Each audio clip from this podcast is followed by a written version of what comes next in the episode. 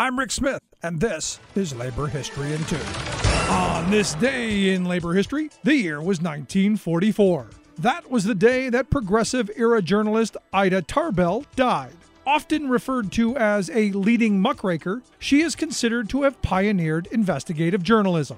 She is best known for her expose on the history of the Standard Oil Company, which was serialized in McClure's magazine starting in 1902. The 19 part series detailed John D. Rockefeller's rise to power, the oil empire he created, his business practices, secret alliances with railroads and refiners, and ruthless dealings. Tarbell had a personal stake in unveiling Rockefeller and Standard Oil. Her father was a small oil producer and refiner in Pennsylvania who was virtually ruined, as was much of the region, by Rockefeller's machinations in 1872. She noted Rockefeller and his associates did not build Standard Oil Company in the boardrooms of Wall Street banks and investment houses, water their stock, and rig the market. They fought their way to control by rebate and drawback, bribe and blackmail, espionage and price cutting, by ruthless, never slothful efficiency of organization and production. Tarbell combed through hundreds of thousands of pages of documents and interviewed company executives and employees, competitors, regulators, and academics. In 1999, New York University ranked her History of Standard Oil fifth